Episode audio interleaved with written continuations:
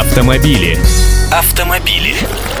Здравствуйте! Сегодня вас приветствую из страны восходящего солнца, поскольку поехал в Японию. И как раз, пользуясь случаем, хочу рассказать об автомобильной жизни этой глубоко автомобильной же страны.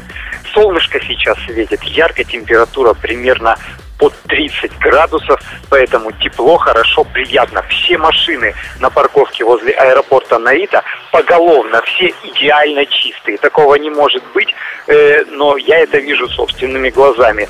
Даже колесные диски пассажирских автобусов нагло блестят ярким хромом. Все-таки постараюсь как-то структуризировать и систематизировать свои вздохи-ахи, чтобы не звучать как Акын, который поет о том, что видит. И попытаюсь рассказать вот о чем. Дело в том, что Япония не является у нас таким наезженным туристическим маршрутом, посему информации о ней не так уж и много, значит много мифов. Вот и попробую эти самые мифы в основном вокруг автомобильной жизни Японии развенчать. Миф первый и очень достаточно прочно засевший в головах, он родом из 90-х годов, когда у нас э, разгоряченно спорили сторонники и противники праворульных машин. Финальным аргументом противников японских автомобилей был вот такой. Чего же это они тогда в Японии на леворульных машинах не ездят? Докладываю, ездят. Собственными глазами и неоднократно видел в Японии такие смешные машинки, как Fiat 500 или Mini с японскими государственными номерными знаками и как раз с левым рулем. Но и не только. Есть еще одна категория автомобилей леворульных. Это Mercedes и BMW.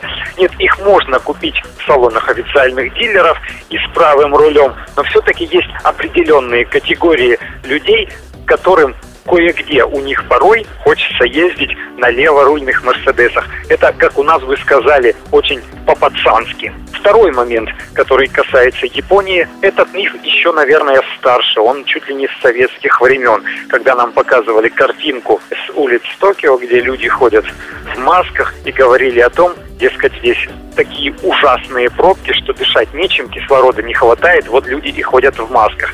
Потом была Аум Синрикё, и люди ходили в масках. Потом была Фукусима, и мы видели людей в масках. На самом деле, вот в чем дело.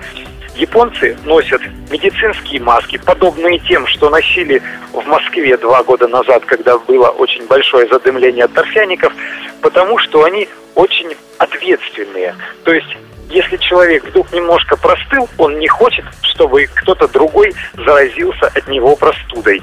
Либо человек не желает быть переносчиком вирусных заболеваний и заразить своих родственников, близких или сотрудников по работе. Вот поэтому они носят маски. Что касается пробок, пробок там никаких нет. Движение в Токио действительно не быстрое, но это не стояние в пробках, это езда от светофора к светофору. Пробки они побороли, когда ваш покорный слуга еще, наверное, под стол пешком ходил, поскольку возникли эти пробки еще раньше, когда меня, наверное, и в проектах не было. Каким образом побороли? Буквально в двух словах. Первое. Они создали эффективную транспортную систему для именно общественного транспорта. Станции метро там буквально через каждый километр, пять минут идешь, следующая станция метро. Далее, пригородный транспорт – так называемые синкансены. Это электрички, которые подобны тем самым сапсанам, о которых мы совсем недавно узнали в нашей стране. Ездят они со скоростью 250 километров в час. Поэтому из пригорода быстро и комфортно доберешься вот на такой электричке. Третий момент. Они стали развивать дорожную сеть.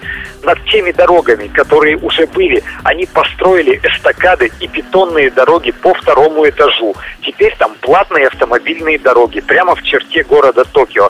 Заезжаешь туда, для того, чтобы заплатить, даже останавливаться не надо, сканер автоматически сканирует номер и считывает с твоего абонемента определенную сумму. И там уже едешь. Там точно никаких остановок, пробок и заторов. Все очень быстренько. Ну и парковка. То, что делают у нас сейчас в Москве. То есть припарковаться просто так где-то у обочины там не получится. Все стоянки только платные. Подземные, автоматические, надземные, какие бы то ни было, но все они за денежки вот после введения всего этого комплекса мероприятий у них там получилось так, что пробочек фактически нет.